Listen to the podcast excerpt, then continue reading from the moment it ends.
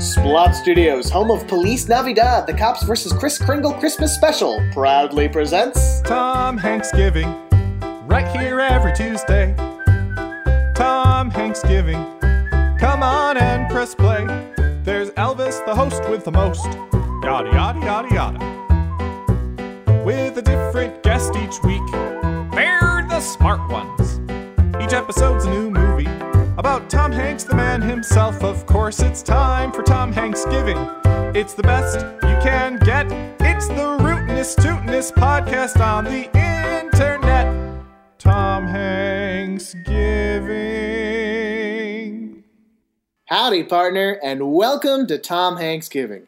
I'm your host, Elvis, and this week you can call me E Block because we're about to talk about 1999's The Green Mile, the kickoff Gary Sinise month. That's right, all month long, we're going to talk about the Hanks Gary Sinise collaborations, and we're doing it in reverse order, building up to that big number 50 episode with Forrest Gump.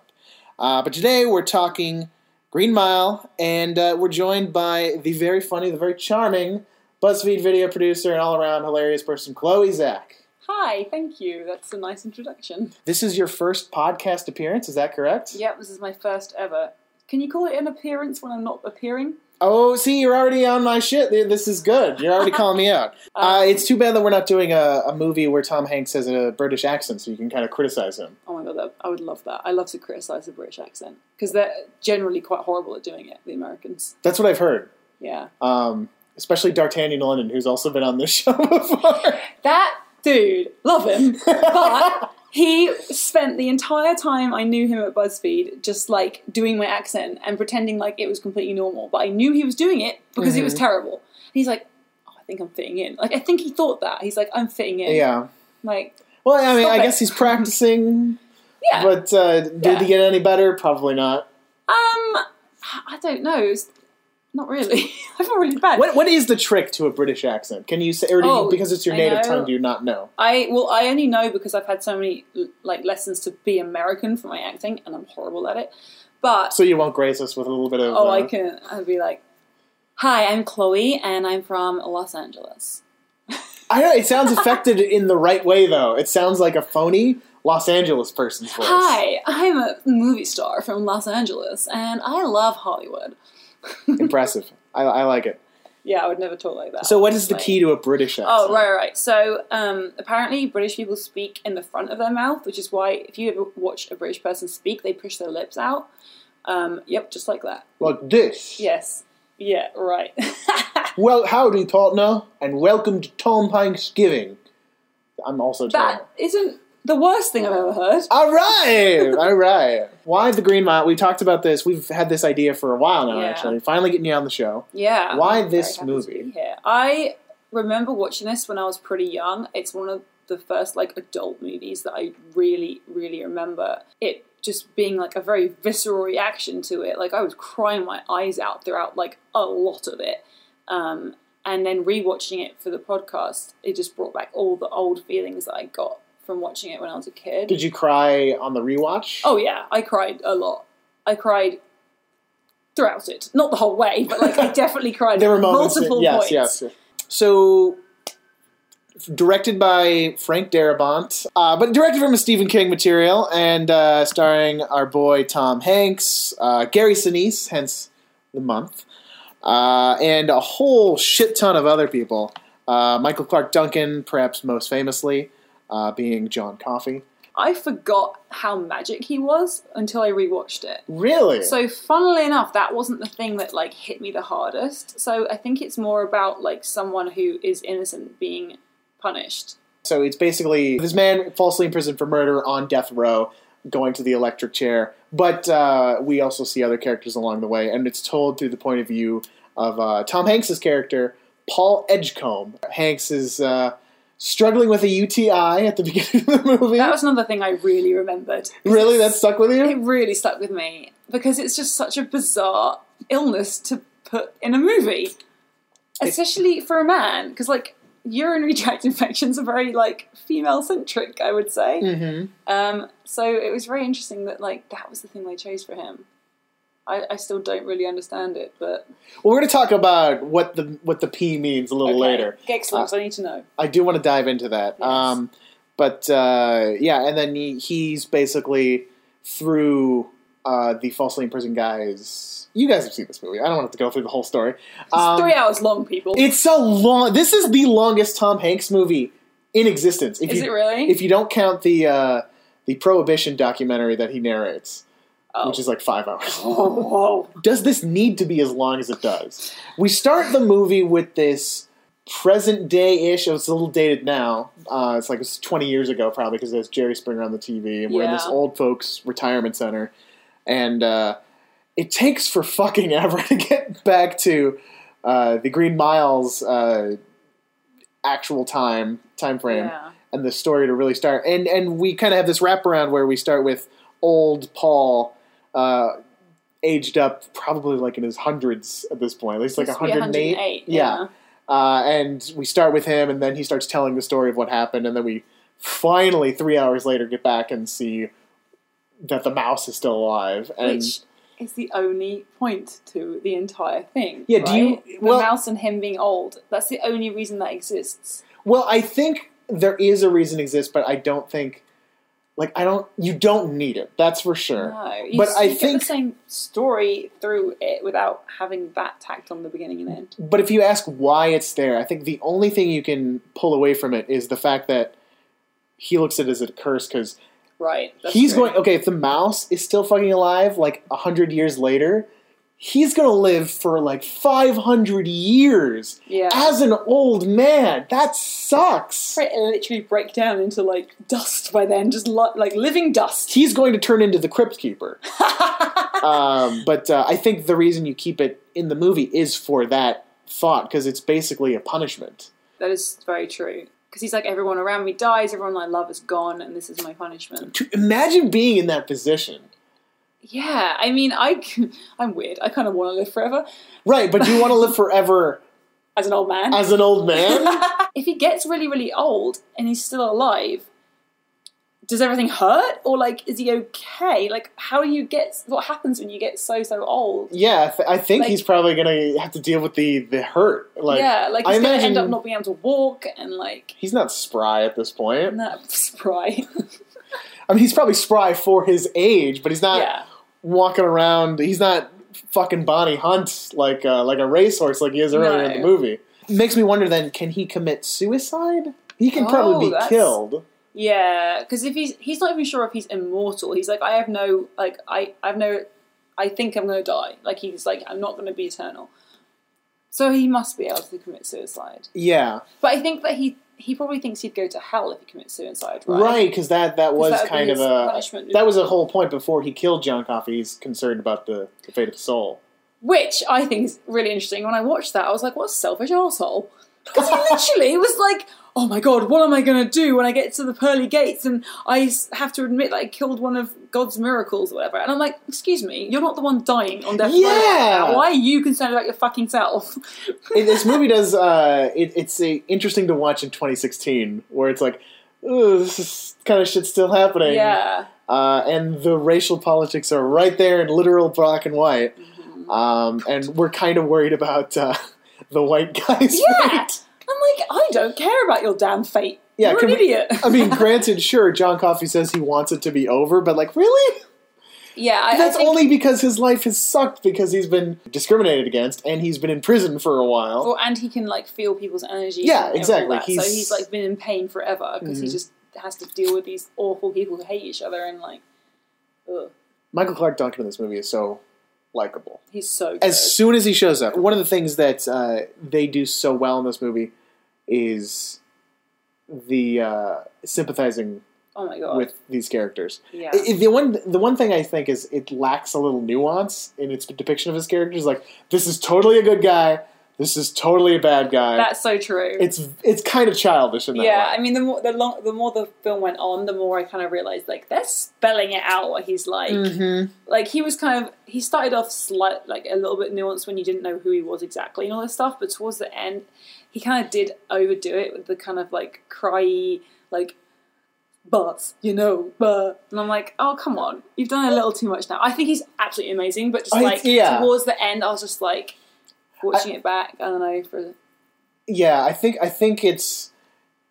I mean, even from the the first scene he really gets in, uh, he's he the way he's dressed looks kind of like a really big kid. Oh, And that's he's like, true. I, "Do you leave the light on?" Because he's that afraid was of so the dark. cute though. It's you know it's great detail. I love that, but like I think part of the fact that the movie is so long, you get to notice how one dimensional these characters are. So if it was a little more condensed, it might play better. Because uh, Yeah. I don't, but I also at the same time I don't think it's wrong that you have a relatively surface level story. I don't think that's bad. Also because with the benefit of the framing device, this is his memory of the story, so it's going to be Oh, colored true. that way. So it's kind of another easy get out of jail free card. Uh, but the first when they introduce him uh, and he gets out of the police van essentially, and that just that.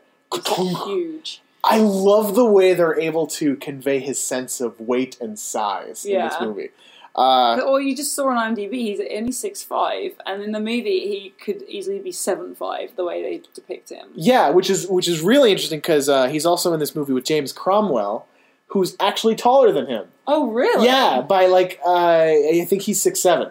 So funny. when he shows up to uh, his house and he's towering over him, it's clearly Applebox.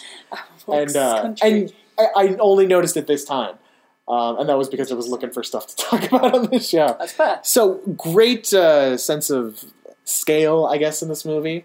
Yeah. Um, Can I just say one thing about the movie? Talking about like con- conveying things. of course, This thing is so like this is one of my biggest memories of it is how sweaty everyone is the entire way through. it, I just kept saying it this time around. I was like, they're, they're sweaty again. Oh, they're sweaty. Oh, look at that sweat there. Oh, the sweat. It's just like that. That was obviously the movie's way of conveying that this, you know, the, the stress of the place and the heat and the, like, the southernness and like the timing of like the where it's when it was set and everything. I was just like, it's good because normally in movies everyone just looks way too perfect, or, or they like. I've never really seen sweat in a movie on everyone. Do you know what I mean? It's kind of- sweat on the sweat on Hanks when he's trying to get that pee out Oh my god. is just so revolting. Yeah. but in like the most authentic Oh, way. Like. I've been in that. Fortunately, not that peeing situation. Darabont is really good at, at I think, grabbing a texture Mm. because this movie feels hot. It feels painful. No one ever says it's hot, but it just feels so Mm-hmm. it's, hot. it's there. Yeah. You can imagine it, and they're in the like, especially the the guards. They're in this big uniform, Yeah. and like that's that's gotta suck. Mhm. Uh, Oh yeah, the way that they convey that too, just with like the noise of it and, and, and like the way they carry it, like it does feel very heavy. The all of their uniforms.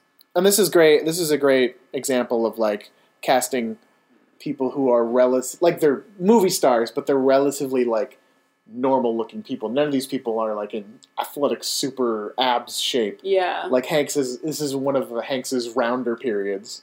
He's got some weight to him, and it really works with his character. Even Bonnie Hunt, who is absolutely adorable, uh, she she looks like a real person. Yeah. Oh, that's exactly what I thought. I was so surprised that his wife wasn't some twenty-year-old supermodel like they usually do in these movies. Um, yeah, I mean, I think that most Hanks movies outside of the Da Vinci Code trilogy, but even then, the love interest angle is kind of like we're just kind of pushing that to the side. It's not really what we're doing, even though that's how it is in the books. Uh, they usually pair him up with someone who's uh, like I, this movie rate made me think of Castaway when him and Helen Hunt are together. They Yeah. look like a real couple, and I think the same for uh, Edgecombe and his uh, wife with cast with Bonnie Hunt. Which Bonnie Hunt doesn't have a lot to do in this movie. She's essentially the one female character. I know. we get a bit of crazy. Patricia Clarkson later in the movie, but uh, I think she's great. I'm always happy to see Bonnie Hunt. Do you like Bonnie Hunt? I I do. I think she's really good. She's very realistic, and I don't know. She seemed. I, I liked how warm she was as a person in it. She was just kind of like his sounding board. That's kind of like her use. Yeah, which is unfortunate because that happens to, to a lot of uh, female characters. But it like it, it makes sense because like this is much like Shawshank Redemption, which I'm going to bring up a little later. Uh, this is sort of a man's movie. oh so much. Uh, But then again, where would you put? I mean, I completely, Where would you Where put would you put a female? yeah. really. they can't be in the. They can't work there. They can't be a prisoner. Yeah. So it has to be his wife, and his wife wouldn't be that involved, obviously. I mean, you could maybe throw in a kid. I don't know. I mean, maybe she could like have pushed him to try and like get Coffey, uh, like removed or whatever more. Because she was kind of like very complacent with that. She was just kind of like asked one question about it. Oh, can you do anything? No. Okay. I don't know. She could have been like the catalyst that like pushes him to maybe find out more things. Because they didn't really try to get him released at all. no, and that that's less of a yeah, that's less of a gender politics problem. More of just like a. I mean, maybe it's a realistic that they didn't try. I guess, but, uh, but it was just I don't know. I just felt like you're letting a man die who's innocent, and you're just kind of being like, "Oh well, there's nothing we can do." True, but it, it, at the same time, if this was a movie where they got him free, then you would be criticizing. That's so schmaltzy. That would never happen. Obviously, the movie is way. It has to be. Yeah, it has to. be. Yeah, yeah. I'm just, I'm just Um, playing devil's advocate. Of course, of course. uh, I mean, that's half of what we do on the show. Um, but uh, just because it doesn't pass the Bechdel test doesn't mean it's a bad movie. Uh, it very much fails that in many in so many ways. I mean, I guess there she's ha- she's there with Patricia Clarkson at one that one scene. There's one scene where they you don't even hear what they're speaking about. Mm-hmm. just two women having fun. hey, they're having fun. That's that's great. Uh, but I did like my favorite part with Bonnie. Actually, my second favorite part is that she was there at basically like the Ocean's Eleven meeting, where it's like she's part of the, the planning troop. She didn't. She wasn't necessary to the actual movements of the plot when they actually got there, but she was like part of the brain trust. Like, here's what we're doing, uh, and I thought that was a nice touch because like she brought maybe a moral piece to it, which is kind of a, a female thing to do, uh, Yeah. tropey, but I was a little worried that she was just there because she cooked the meal. necessary too. Though they were they the were bribing each other. well, yeah, but the first bloody thing she, they said was "great fried chicken." I bet I bet she does make some great fried chicken. Well, still, we know don't her cornbread's amazing. That was like the only thing they said about her, and then she just sat there like nodding for the rest of the meeting. I think she had a couple lines about how it was a necessary move. Yeah. Well, I'm Um, glad she was there anyway, but it was just funny because it was clearly because she cooked it. The best part, though, about about this movie is something we, we don't get. Uh, I've done a lot of Tom Hanks movies on this show now, and we don't really get a lot of Tom Hanks sex scenes. We don't Thank really God. get. Every woman on this show is always like, "Ugh, Tom Hanks." ugh." He's not got sex appeal. Let's be honest here. He's an amazing actor. Just That's not enough. that's. I don't know. I'm sure some people find him very attractive. Some people not my do. type. You do clearly. Like, but we get that great shot of uh, getting to hear the grunts from Bonnie Hunt. Still made me feel fucking What? weird. I thought it was hilarious. He's just so animal. Like the when he gets his groove on with and the just seeing the two of them together and their chemistry post coitus was like.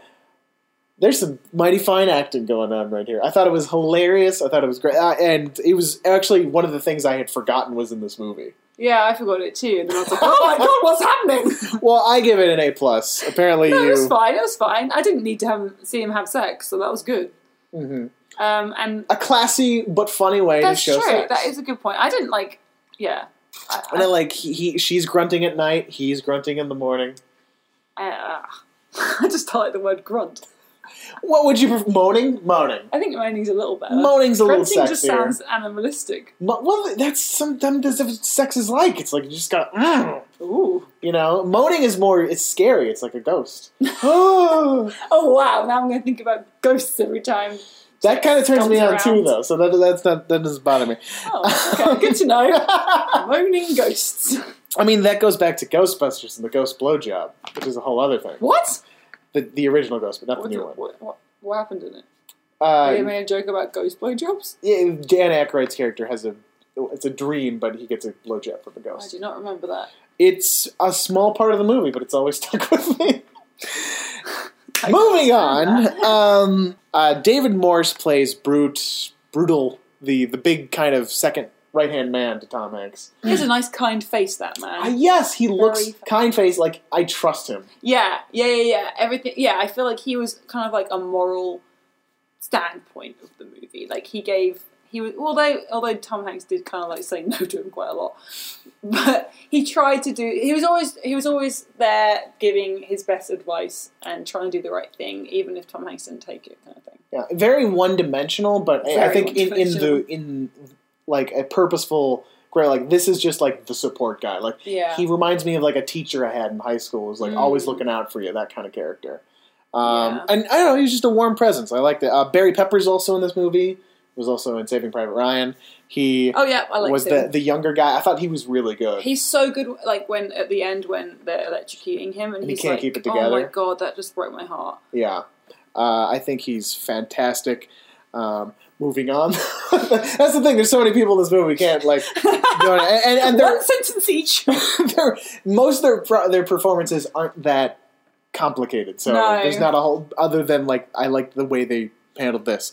But moving on to uh, Doug Hutchison, who plays Percy. right. This guy is Dude. so good because before he even does anything unkind, when we just get that cutaway of him in the van with uh, Michael Clarke Duncan, I hate him. Yeah. his face Oh, is totally. despicable. I just want to fucking punch him. Yeah, he has such a punchable fucking face, Mhm. and he, I just hate. He's he's another reason that I remember the movies. Like what I remember about the movie is him. Like he's stuck with me so much because I have never hated someone so much in a movie before.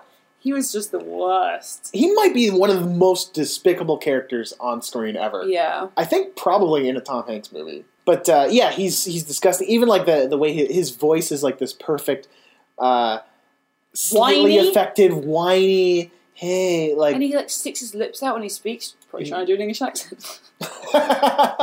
But yeah, like it's just everything about him is gross, basically. if if this is a modern day film, this is the guy who's on the Red Pill Reddit forum, the men's rights activist. Oh Fuck you, Percy. You're just like such a little bitch. Such And a little bitch. That's the best way to describe it. He's so entitled too. Yeah. Oh, yeah. Like the amount of times he mentions he knows people. Mhm. It's like, who gives a shit? Like you're being a fucking dickhead. Yeah, it just gets under my skin in such a it, it, one dimensional. Yes, but yeah. There's uh, like nothing to him, which is interesting because like when I rewatched it, I was expecting to see this full character, but he's not. He's just a horrible person. but but it works. For absolutely the movie. compelling. Yeah. Like you really want to see him get his comeuppance, and Yeah. sometimes that's what like mo- you know movies can be all sorts of different kinds of movies, and this is the kind of movie where it's like he's just going to be the guy you hate, and Mm-hmm. we want you to hate him, and that that's another thing. The way this movie depicts its characters, because obviously there are a lot of actual murderers in the movie.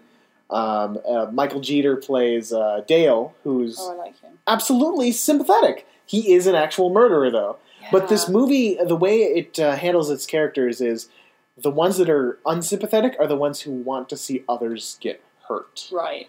Uh, and that was an interesting way to do it. Yeah. Because it's possible my uh, Dale didn't want to kill somebody when he did, or he's changed since then. It is interesting how they don't focus on their backstories or like. I know he says he's sorry when he's in the chair, Mhm. but like it's not like he kind of like repents during the movie, so you feel sorry for him. Like you already feel sorry for him just knowing him in the prison. Yeah. I don't know. It's interesting that you can be so sympathetic to someone who you know has murdered someone. and I think that's uh, like despite the the thing we keep saying with the like kind of the one dimensionality of a lot of this movie, it's it's uh, purposeful in its depiction of choices, maybe like how you are as a person or how you can be perceived as a person is basically your choices now in the present. That's good. Uh, Dale is not a dick. He, he, I think he genuinely feels remorse. Mhm. Uh, he might not be the greatest guy, and obviously he did murder someone, so he deserves to be in jail. Um, Yeah. Unless, of course, there's another whole story where he's like, no, he was falsely imprisoned Yeah. too. But we're, we're assuming that this the system works in this instance. I know. I, I'd like to be of the belief that redemption is possible. Um, maybe not complete re- rehabilitation, like, but because like Yeah. you- you're never going to erase the murder you did. But if you work to become a better person, I mean, that's why. Like, I know you're going to talk about it later, but that's why I don't agree with the be- the death penalty. Let's let's segue into that. Yeah. Okay. Um, Sure. because this movie, when we were kind of talking about it, uh, it's basically, I mean, it's talking about the death penalty. This is, and I mean, electrocution is its specific specificity, So um, which I'll talk about that in a second. But uh, yeah, so the death penalty. Yeah. So I grew up in England, where currently, anyway, we don't have the death penalty. So it was never anything I really heard about, experienced, other than in movies. Now, was this movie, you were still in England when you saw it. Yeah, I was in England when I saw Was it. Was this the introduction to the death penalty? I don't remember. I mean, it's I know. I. I know. I knew about the death penalty because obviously, it's you know you hear a lot about America and England. It's Mm-hmm. just a big thing there. But I never agreed with it because I was never like I didn't understand the point to it because my country didn't have it. So why would- why would you need it kind of thing? Right. Like as a kid, that's I assume that's what, that's what I was thinking anyway.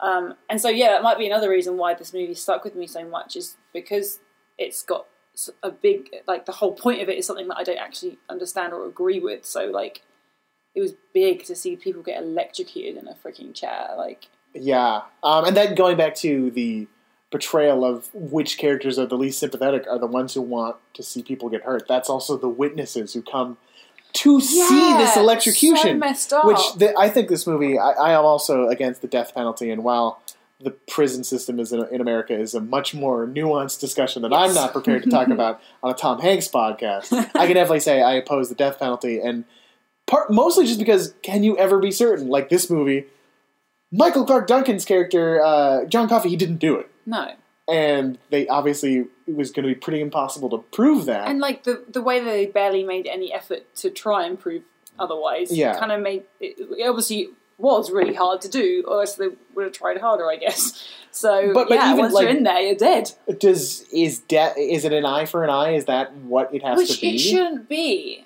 I especially if we're supposed to be ba- based on a, a, a society of uh, of redemption and uh, how did you put it earlier? It was it was uh, repentment. I think that's rep- no no but but, but i- i- improvement and uh, oh, trying to just like I guess redemption. I think that's that makes sense. um, rehabilitation. oh, I, I mean, obviously, murder is a heavy crime. I I'm mean, better. can- Yeah, I don't. I don't. They think, get back, but th- but that's why life sentences are a thing. Yeah, I mean, people obviously aren't going to enjoy their lives in prison very much for the entire of their life. So Mhm. I don't think that it's like, oh, yippee, I'm alive for the rest of my life instead of being on death row. Like, I don't think it's a joyful time to be Right. in prison. So at least they're getting their, they're serving their sentence. I don't know. I just, I don't think you should.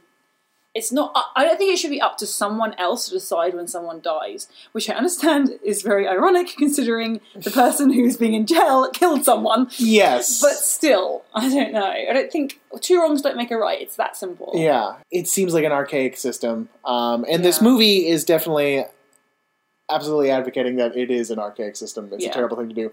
Uh, freaking Tom Hanks's character is an old man, and he's going to have to live with this horrible thing he did forever. And I'm sure probably at some point he's going to be like, you know, it probably wasn't right to kill those other people who killed people too. Oh yeah. Uh, and especially because just the depiction of the electrocutions in the movie is so Oh, horrifying. It's so good. I It's love it. Amazing. But in the sense of that it's genuinely scary. oh, it's terrifying. um, like when Dale dies and That fucking was- Percy doesn't wet the sponge and you just have to see him burst into flames. Yeah, that was like I, I I remember crying not because I was like upset, for, like upset like boohoo he's dead, just through shock of what I was watching. it's so uncomfortable It's and especially horrible. the just the moment, the dramatic moment where it's like he's still alive. Yeah. And that's I forgot how long that Oh my god! is. I know, me too. I was like, "Oh god, it's still happening! Oh god! Oh god!" Yeah. And then yeah, and it just kept getting worse and worse. And then the, the biggest thing was like when they're like, "Oh, the smell!" Yeah. And you just can imagine what that fucking that's that's where that detail like. with the sweat on their faces yeah, really yeah. comes in handy. Yeah, the, Oh the my god! um absolutely brutal It's display. And Horrifying. because of that it's like uh how could this ever be a good thing? Yeah. Is making Oh, this yeah. happen. This Obviously is- we have evolved. we have lethal injection now, which is not quite as horrific. not not as horrific, but uh, now is it just like we're just hiding the fact that we're doing something horrible to someone? But then it's also then I'm starting to get into ta- like my brain's going like, well, I mean, when you put a dog down because they're in pain, is that essentially the This Death penalty? Yeah, like it's you're not- they put pets down. The dog can't decide? Yeah, I don't agree with that either particularly. but at the, but at the same time, then like I've I, I've had pets in the past when I was a kid, where we've put the dog down, and it's like the the vet says, well, they're just basically in pain, and do you wait for the dog to just To die, just die. I know it is a very complicated. or are we thing. killing them are we killing them for them or are we killing them for us so we don't have to see the dog? Like, Well, it's interesting how much you'll try and keep a human alive. Not on death row, obviously. I'm talking about like in the health system. yes, Like you'll try and keep a human alive for as long as possible, but it's a, a cat gets a cold. You're like, oh, put it down. well, not true. There are some people who are like, "Go fund me, my dog Well, yeah, lost I, a leg." And I, I love dogs. I'm saying cats. vets Yes. in general is what I'm talking about, not the owners. The owners will obviously usually try and keep the, the animal alive, Mhm. but I feel like vets do very quickly say like, "Oh, better to put them down." Prob, I mean, that's pro- that from a logistical standpoint, it makes sense because it's like he's gonna die soon anyway. Yeah, Uh, but I don't. I don't know. I, I they they don't have. know I mean, they ha- they that. probably have to be cold because it's like I have killed a lot of pets. God, can you Uh, imagine? That would suck to be a vet. My cousin's a vet. I don't know how she does it. Let's talk about pee. Let's. That's my favourite subject. I think, really, your favorite subject is urination. Urination. What colour is it? What time of the morning do you pee? do you need to go during the night? I pee with the frequency of a pregnant woman. Interesting. Mhm. I hate it when I have to get up at night and pee. That is so annoying. Especially when it's cold. You don't want to get up. Sometimes I just fall asleep again and have pee dreams.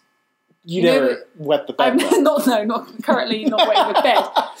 You have but- pee dreams. Are they about Pee peeing or just like- water and stuff? No, stuff? no, no. They're like I'm trying to find a bathroom and I can't find one that's in privacy. Have you ever had that? No, I've never oh my had god, a pee dream. this is literally a re- so you have a recurring dream about trying to find a place to urinate. yes. And the thing is, is that it's always in an open space where everyone can see me, so I can't pee. Ah. and, and it's when I need to go to the restroom in real life, like what? And I'm like, so I think the problem of your recurring dream is that you just don't go up and go pee. Yes, that is definitely it. So you have a solution. You just Oh, choose to ignore absolutely it. do. I just wake up and I'm like, nah, and then I go back to sleep and I'm like, oh, the pee dream again. It is so realistic, though. I think it's happening, and then sometimes I will pee, oh, but I won't pee in real life. Oh, and, I'll, and I'll, so I'll pee in my dream, and I'll wake myself up and and, are be people like, watching and I'll you be like- pee? oh, I can't remember. I think I managed to do it. Like it's always when I manage to do it when no one's around, I'll like sneak a pee in, and then I'll wake myself up. I'll wake myself up, and I'll be like, oh my god, I've peed myself. I haven't. I never peed myself. Never peed Never- yourself. I'm sure I did when I was a kid, Yeah. but not in my adult life have I peed myself. This would be the perfect opportunity to come clean. I have not peed myself. Well, I haven't peed myself either uh, in a very long Good. time. Once my one of my exes was so drunk, he got out of my bed in the middle of the night, went into the corner of my room, and just pissed. Ugh. It was just like all over my carpet. and it was it was definitely like a, I need to urinate, not a I'm marking my territory sort of thing. Maybe in his dream, he was sleep sleepwalking. Essentially, he was so drunk. A sleepwalker, sleep pisser. Yeah, Ooh. it was pretty bad. I, Also, I can see why he's an ex. someone's peed. I I'm just remembering all these pee stories now. Uh, another ex peed while I was in the bed with him because he was so drunk. Apparently, I have a, a trait of dating Well. I'm sure the next boyfriend will be a water sports guy, so then it'll be perfect trifecta. Oh no! Um, so the pee in this movie, though, uh, it's it's Tom Hanks has a, a urinary tract infection. He's pissing razor blades, as he puts it. oh, terrible. And uh, man, this is like the best acting he does in this movie. Oh my god! I was going to say the same thing. Yeah. He, no, it, he, you really fucking feel it. hmm Yeah, he's very good at acting like he's got a pee problem. Which is interesting. Like, I'm not going to go fully into this because this is kind of their thing, um, and you should definitely check it out. But uh, Cracked.com has in one of their, I think it's an after hours video. Um, I'll put the link in the show notes. They have a theory where Tom Hanks has an obsession with peeing on screen. Really? And you can see this. There's so many different movies where he has a scene where he's urinating. And that doesn't happen in most movies. you kind of just cut out the bathroom stuff. Yeah. But in like Castaway, he pees in the ocean. In Mm. Apollo 13, which we're talking about next week, there's a big hole to do where we have CGI pee coming out of the rocket. Uh, Forrest Gump, he tells the president, I gotta pee. Oh yeah. Uh, there's so much piss in Tom Hanks movies, and it's always his character. So it's like, is this something Hanks is bringing into the movie? Obviously, uh, uh, this is probably a part for this story. The character Paul Edgecombe in the story had a urinary tract infection. That was part of the story. But was Yeah. that something that attracted Hanks to the role. oh, it's got plenty of pee in it. Excellent. Maybe there's a little water sports in Tom Hanks' section. Oh my god, probably. I don't want to think about that. and like this is this movie comes out at 19 in 1999 this is like the height of his uh of his fame like he's won the oscars he's the america's sweetheart he's one of the biggest actors ever and uh the movie opens in uh, opens on him pissing this is how we're introduced to him and then there's And there's here we have Academy Award winner Tom Hanks pissing. and the whole transcendent shot when he has the pee-gasm after getting it pulled out yes, That's such a long shot, and it's just on his face. And that's another moment of yeah. fantastic acting because it's Mhm. like you can see how delightful. Oh, Because. I've had pees where it's like I've been holding it. Probably you have it every night with your Yep. dreams, where it's like fuck, it's finally out of me. It feels amazing. it does feel very good. uh, and he sells that peegasm. He does. For this movie, pee is important because it's not just Tom Hanks who pees.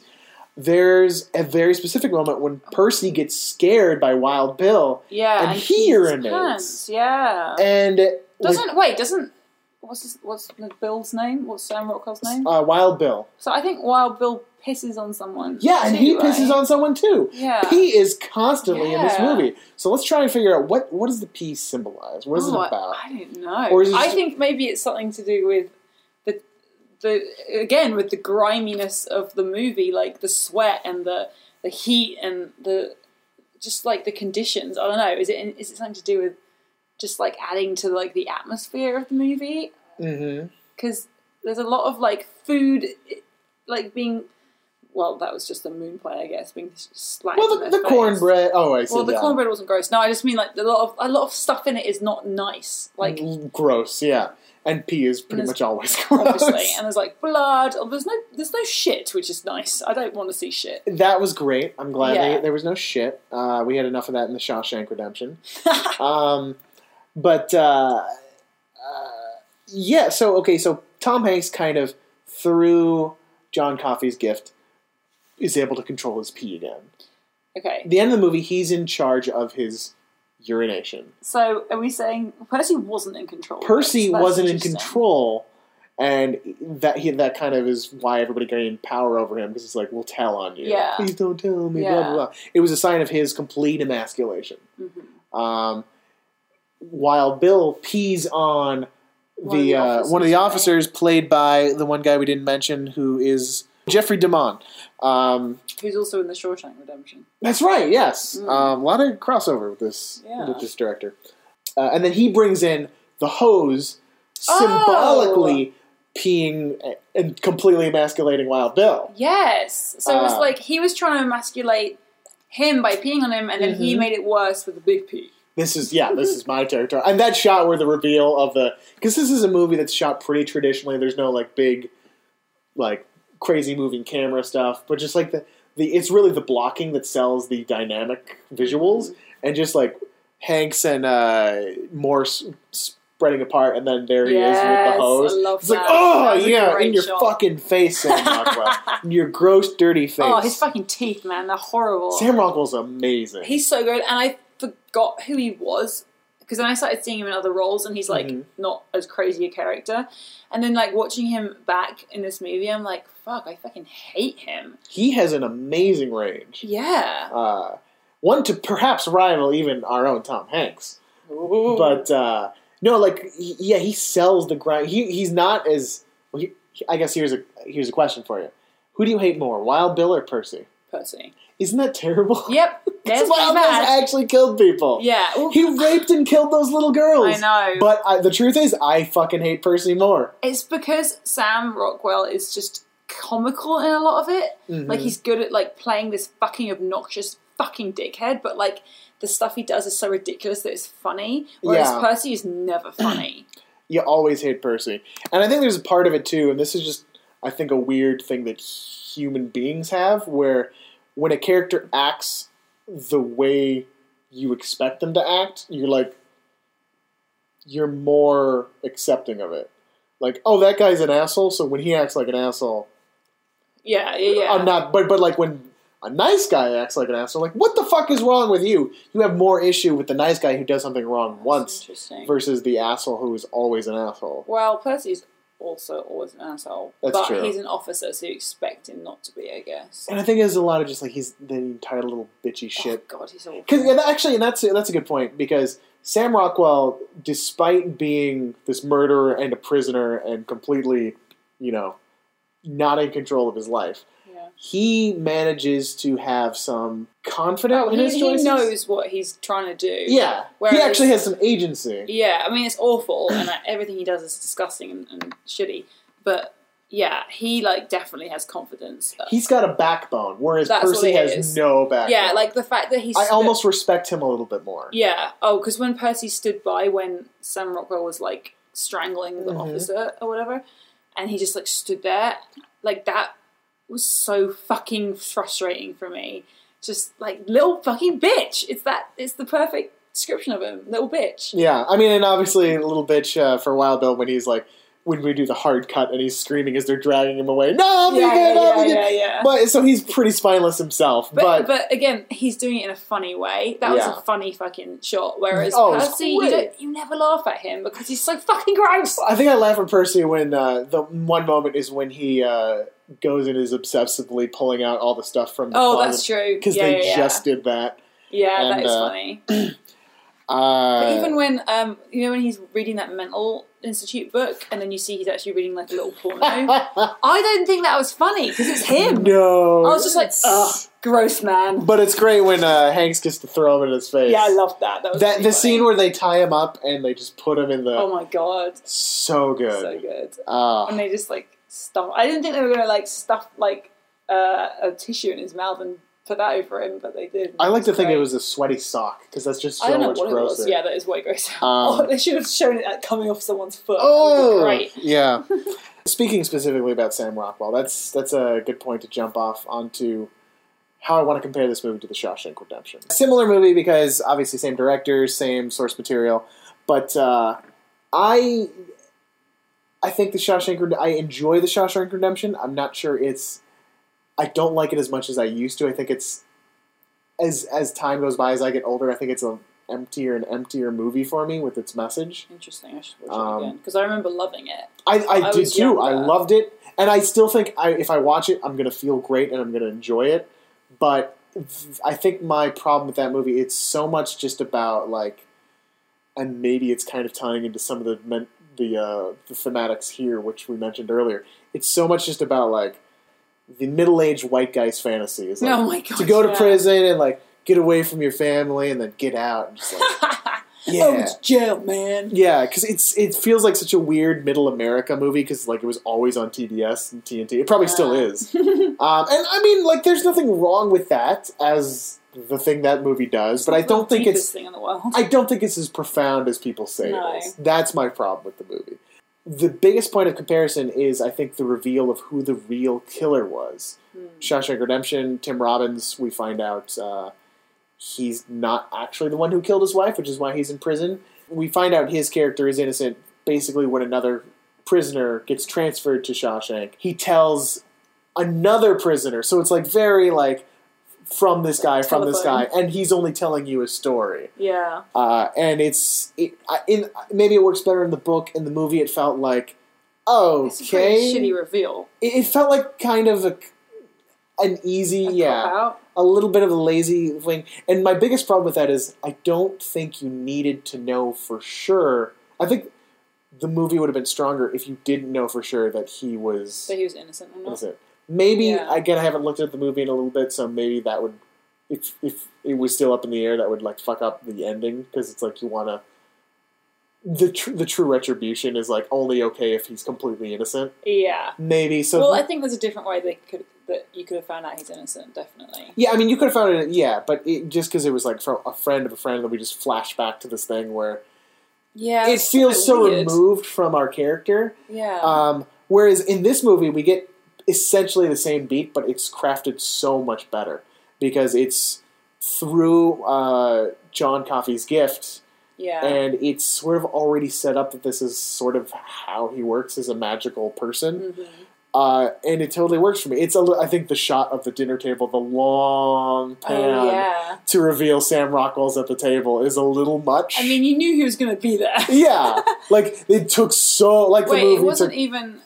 That wasn't how they revealed it, was it? I thought he was revealed through the paint. Yeah, he was. That was the other part why that shot was so like, Right, 'cause you already superfluous. Yeah, we saw him. We were cutting away from the dinner table back to the painting, and then we finally saw him painting, and then we're still Yeah. cutting back, and then That oh, he's also at montage. the table, That whole montage. is and then we slow. see him cutting into the bedroom. It's like, guys, we got it. Yeah. We got it. We got it. But but at the same time, even though I just criticized the hell out of it, because of the nature, uh, because of the mechanics of John Coffey, I think it totally works better as a reveal. Totally. I will say it's, it was quite hilarious to they kept cutting, cutting back to Tom Hanks's face, and I was just thinking, how long has he been holding that man's hand? Because this is a long ass reveal. Yeah, I imagine it's one of those things where it's much more instantaneous. Yeah, but If you you're just an outside yeah, yeah. observer, I don't think like like uh, David 20 Morse wasn't like later. they've been holding hands for an awful long time. Because he was like going bah and everything. Is like throwing his head back and sort of making noises through some of it. yeah, that I think kind of justifies the fact that he can't really do anything outside of just illegally let John Coffey free at the end, because the the proof that he knows is through a ridiculous. magical handshake. that will not hold up showed me. any court. There's no way. I mean, like there, he could have, if, if it was possible to delay this, maybe used it to find a way to find evidence. Evidence, yeah. But Back in the 1930s, can't Yeah. easy. not super, not super doable. Yeah. Um, what do you think of Coffey infecting Percy? Oh, I was gonna and then talk about that. basically he calls out the judgment of these two guys. That, that was like the biggest hole I forgot that happened. me. Yeah, I forgot too. I literally forgot about it because like I remembered him like not being able to cough up the crap Mm-hmm. from from the wife. By the way, the one thing I didn't like, like one thing that doesn't hold up for me, I don't think I need the flies. Oh, I love the flies. You love it? Well, I guess I like oh it at the yeah. end. No, I liked all the flies. Really? Yeah. I I think it's just because it looks a little dated. The special effects. It just reminded me of um, what's the movie with all the bees? The horror movie when the guy has the bee, he he's like a bee man. the Wicker Man no. with Nicolas Cage, Oh. No, this is African American man who's like Candyman. yes. Candyman. And that was something I watched when I was a kid and terrified me Oh, that makes sense. That so makes I think sense. that just like brought all those memories back. So I liked the flies because it gave me that like feeling. But um, that was watching it back. That was honestly the biggest problem I had with the movie was he's saying how no one should hurt each other and how he like Mhm. it's like nails on a chalkboard or whatever he said or glass smashing or whatever the fuck he said. Um, and it's so terrible for him to have to live with knowing that everyone like hates each other, and then he just goes and kills one person. he and then, essentially like, kills two people. well, yeah, he like d- mentally kills one of them, and then to its credit, they give him some dimensionality, well, yeah, that's which true. no other character really has. point. Not even Tom Hanks. Uh, But they also they didn't stop him. They were just like letting him do it to Percy. They like were vaguely grabbing at him like very softly, and they Yeah. didn't really they let it happen. So like it was kind of everyone's fault that it True, happened. but at the same time, like we don't know how the mechanics of the magic works. Like once those bugs are going in his mouth, can you? s- But it, he didn't let the bugs go in for a while. He grabbed him and That's held him for a while. And I was thinking at that time, I'm like, none of the officers are doing shit. They like, could shoot John. I mean, they don't want to shoot John. I mean, they don't want to, but they could at least like get got their like what are the things called The the. batons. Yeah, the baton Yeah. things. We call them truncheons in England. I was like, get the truncheon out. Um, and It's a better name for them. Batons is like something that a cheerleader Yeah, that's flips in the air. Yeah. Like I, I don't know how I feel about it because Wild Bill was already on the Green Mile. He's going That's to what be I was going to say. There was no point to him being killed by John or by Percy, whoever you think killed him. Yeah. um, because he was on death row anyway. What was the Well, it was definitely Coffey because he possessed He, Percy, and he says, "I yeah, them bad like them bad men had to pay or something." yeah, which they well, he was gonna pay. Percy wasn't, Yeah, but at the same like the Twilight Zone ish like ironic ending that he really yeah, does yeah. end up at Briar Ridge. I kind of like that because that's kind of that too. but it's also kind of cheesy. it's so Um, cheesy, but I liked it. But uh, coming through Coffey, it was like, ah, it was a little dark. Which maybe maybe they did that so it was easier for the audience to be like, well, he got to die.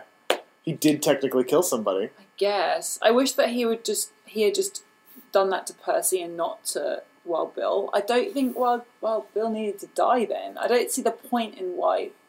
If it was just because literally John wanted to be the one to kill him, like that's I, so against his character that I don't think he would It, do it. it does feel a little out of character. I mean, I think structurally wise, you didn't want to have to do this thing to Percy, and, and like it makes sense to kill him off in the same time because it's like we don't have another beat of.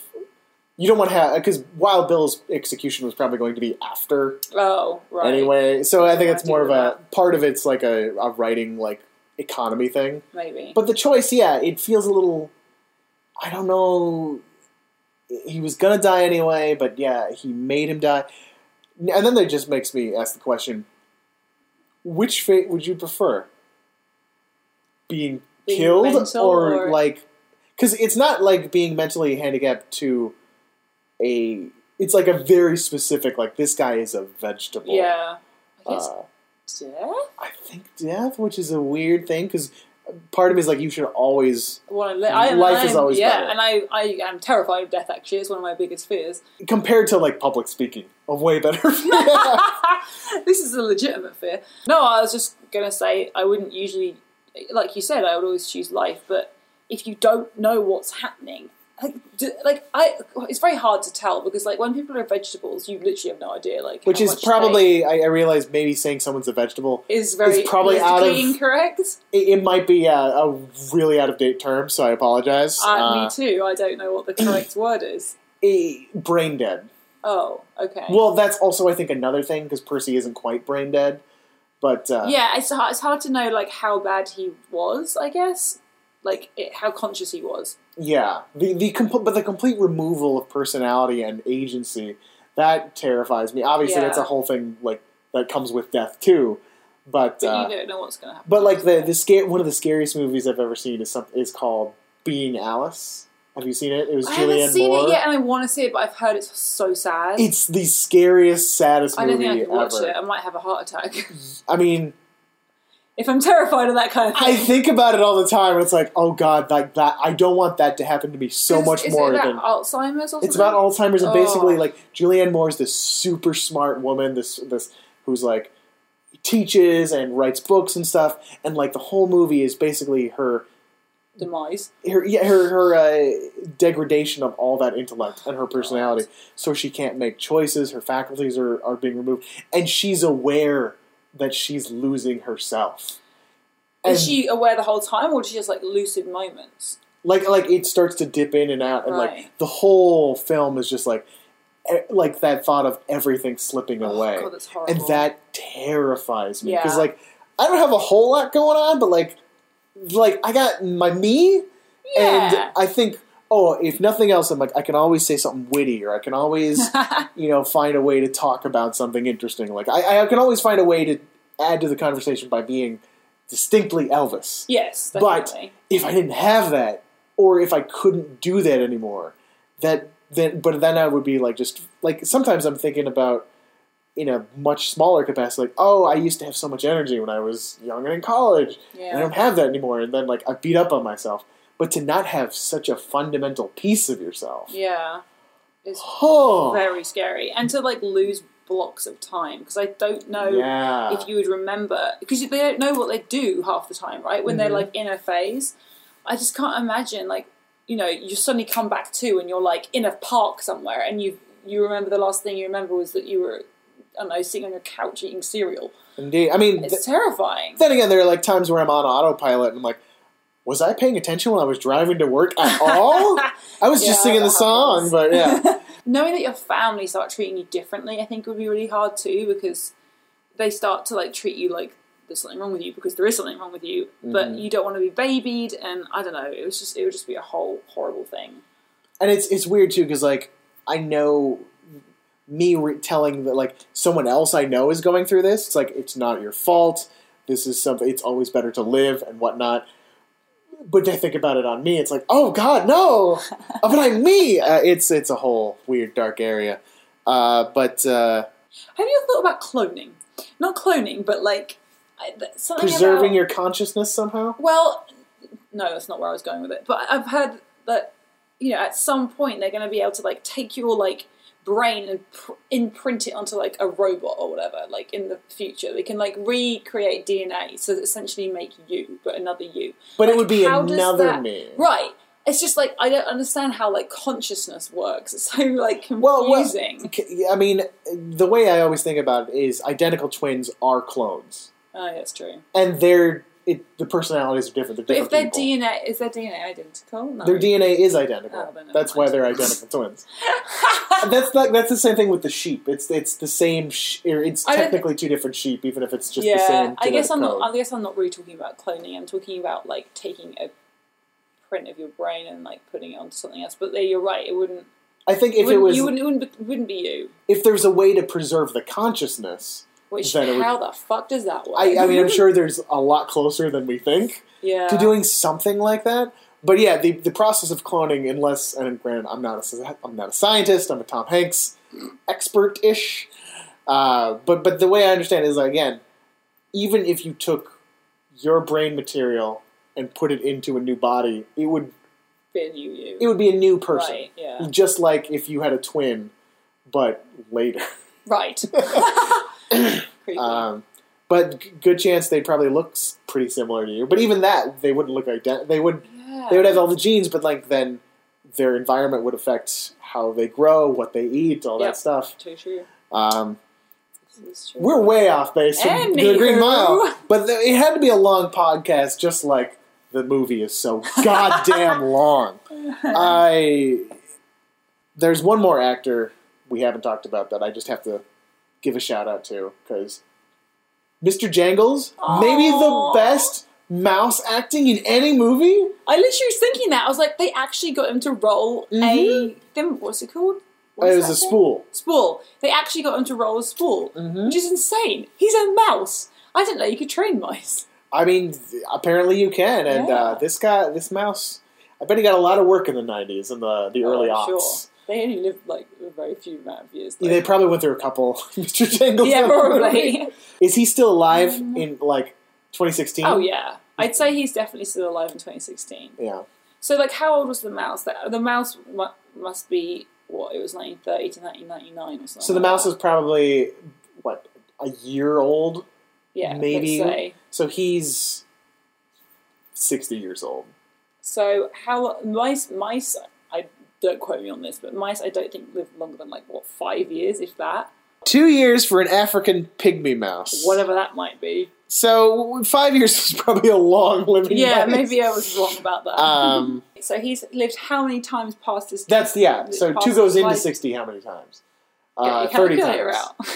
30 times. So he's lived 30, 30 times, beyond his his lifespan. lifespan. Okay.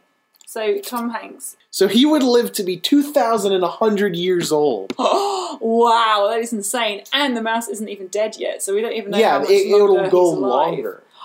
That is insane. I'd say the mouse would probably live at least another 20 years. Is the mouse alive in 2016? Yes. Why not? It was only 16, 17 years, right? I guess you're right. 99. Yeah, God almighty, that's a long time. I've just realised that I'm very old. you are very old. But you're not as old as Tom Hanks in this movie. Yeah, or as Tom Hanks in real life. That's true. Good gosh, we've gone every which way. Uh, Watching it back brought back so many memories. Not 100% sure if I loved the movie or if I love what it does to my emotions. is that not what the movie is then? Well, I, okay, It's like a. I love the effect of ecstasy, but I don't no, love no, ecstasy. No, no, no, no, I'm saying it wrong. Let me re-say this. Because it has such meaning to me in my memory, I don't know if it's like when you rewatch an old Oh, TV nostalgia show. I don't know if it's like partly nostalgia that I really love about Mhm. it. I don't think it's just dumb. I don't think. I think if it's being like one dimensional, it's deliberate. It's not yes, just like yes, yes, yes. it's not like thinking it's a ma- masterpiece. The, the movie is actually it's it's especially like when you think about how Percy is depicted. It's very intentionally doing all of these things to get you to this moment, yeah, basically to cry, to feel. it's forcing you into an emotional state. It is, but that's part of what uh, what what some kind of movies are for. Yeah, it Uh, definitely does the job that it set out to do. Yeah, I think it doesn't have to be as long as No. it is because th- that's the thing. It gets episodic in the middle, and like I'm enjoying like the pretty much all the moments throughout. But like we leave John Coffey after he gets in for a long time because then we have to like, well, we're fucking following the mouse, and Dale's got something going on. Yeah, that, there was a lot about that mouse. Like Yeah. the mouse was a very big character. which I like. I love Yeah, Mr. Daniels, cute. but like, I feel like you could make this movie and have things a little bit more not spread out. Like have Tight.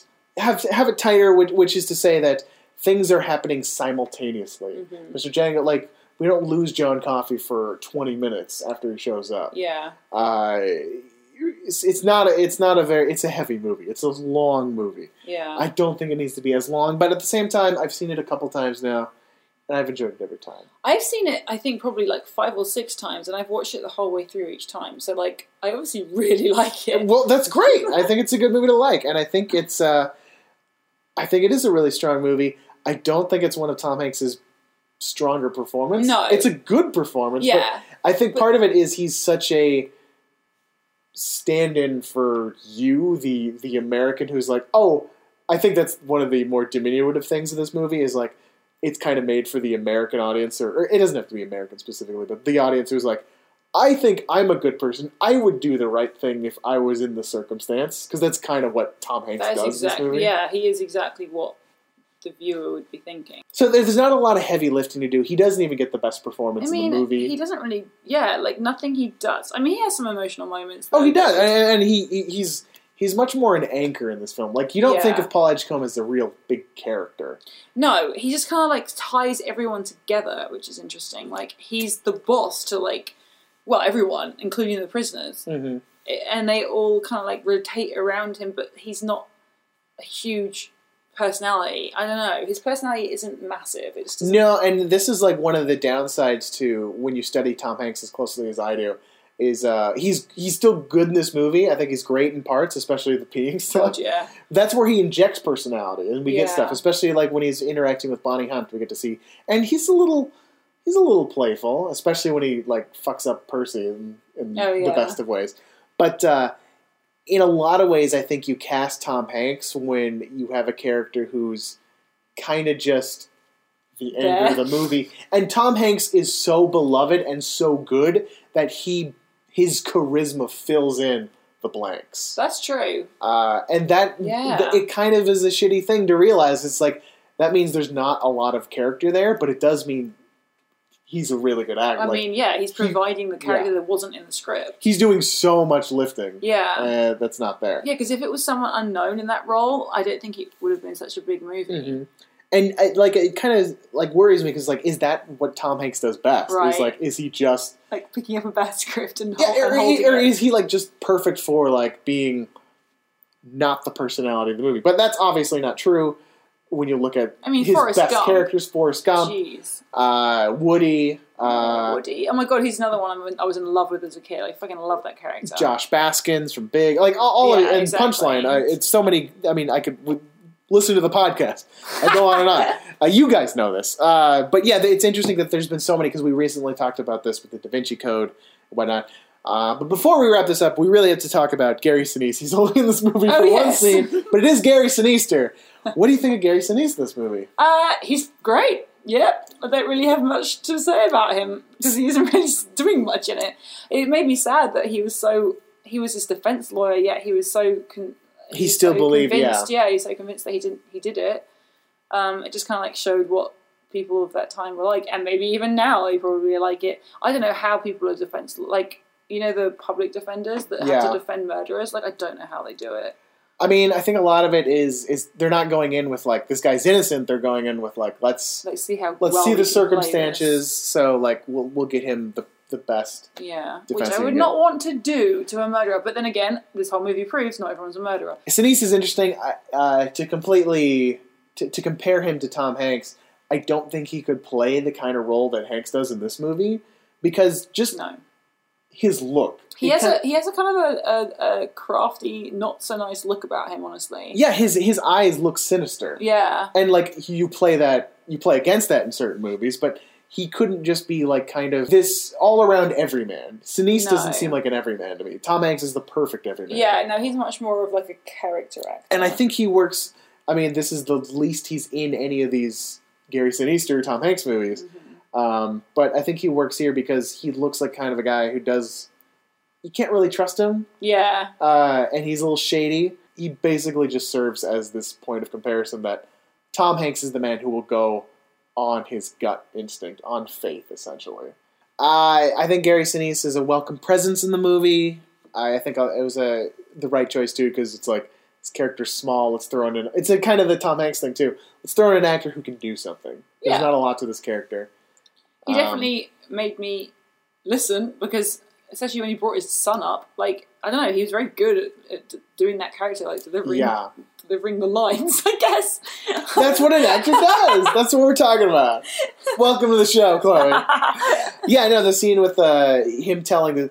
Well, that was the. Oh, now that I think about it, Gary Sinise is a total asshole because he basically compares uh, an African American person. to a To a dog. Oh my god, He's a total fucking racist. that's so true. Yeah, and it's the kind of thing that if you're not paying attention, you're not going to even notice. Well, I just thought like murderers in general. I guess I wasn't thinking about African American, but I- like because he's African American, Yeah. yes. and it wouldn't work to apply the metaphor to a murderer because you know a mur- I mean, of course, a murderer's going to murder. The murder's murder. Oh right, yeah, I forgot exactly what he said. Yeah, that was uncomfortable. yeah, you're right. but then again, I guess it serves as another point of comparison where like Tom Hanks represents like, but I'm a not racist Yeah, guy, yeah, yeah. I mean, he which yeah. is which is a good thing. But I worry that it's like you don't want to just watch this movie and feel like oh you're off the hook. Oh because you sympathised with the black man. Yeah, Ugh. that no, that's Yeah, not enough, That's really shitty. especially in 2016. Yeah, definitely. Ugh, we need a lot more. Uh, we need more than Paul Edgecomb this day. You're not gonna save the world. Uh, no, but uh, you will travel to the moon. But that's next week with Apollo 13. Don't forget to join us then. Uh, Chloe. Chloe, just like the moon, made of cheese Oh until they God. find out in Apollo 13, uh, which is our second uh, movie this month in Gary Sinise. Uh, Chloe, thanks so much for coming on, talking about Green Mile. Thank you. Uh, where, in the meantime, can the people find you online? Oh well. Uh, check me out on Instagram. I post lots of pictures of me and my sister, but whatever. Um, it's uh, my handle is Chloezak, C H L O E Z A K. That's it, just my name. Um, if you want to watch my videos on BuzzFeed, I have a BuzzFeed page. It's just buzzfeed.com forward slash Chloezak.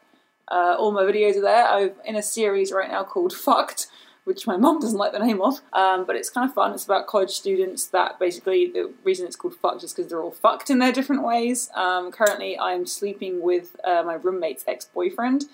Bad choice. Yep, bad choice, and that's all going to blur up in my face soon. So I'm quite excited, uh, quite excited to do that. Great. Do you have a Twitter account or anything like that? I ev- everything I'm on is my name, Just Chloezak. I have a BuzzFeed Chloe Facebook page too, which uh, isn't Chloezak, it's BuzzFeed Chloe, but Snapchat, Twitter, Instagram is all Chloezak. For any local listeners, you have like shows coming up. Oh You yeah, pimp, pimp those. Thanks. Sure. I'm in a comedy sketch team uh, at the Pack Theatre. Um, we're performing. Actually, the girls from the team. I, my team's called Turncoat. Uh, the girls are performing at the Funny Women's Festival in Highland Park on Saturday night at 11 p.m. Um, I don't know where you can get tickets. Google it. and That means I'll Google it and put in the show notes. Cool. And then uh, next Wednesday, I have my regular show, which is the first Wednesday of every month, and it's at the Pack Theatre on Santa Monica Boulevard. And that is a pay what you can donation show, and it's pretty fun. It's me and another team, my team and another team, and we're usually pretty crazy and awesome. What time is the Oh, that's at 10, Wednesdays? 10.30 p.m. every first Wednesday of the month at the Pack. You can find all those links in the show notes at splotstudios.com or tomhanksgiving.com. All goes to the same place. Uh, follow the show on Twitter at Tom Hanks Pod. Follow me at Elvis Kunish, Twitter, Instagram, probably a couple other places. Don't forget to rate and review. Tell us what you think of Gary Sinise so far. What more do you want to see? What Tom Hanks movies have we not done? Send us an email, uh, tomhankspod at gmail.com. Give us that five star review on iTunes. You know, help us out. And uh, don't forget to join us next week for Apollo 13. Until then, thanks for listening. Tom Hanks is a friend you can turn to when cold winds blow. Cold winds blow. And then you'll know now and forever a friend in this world. You've got a friend in Tom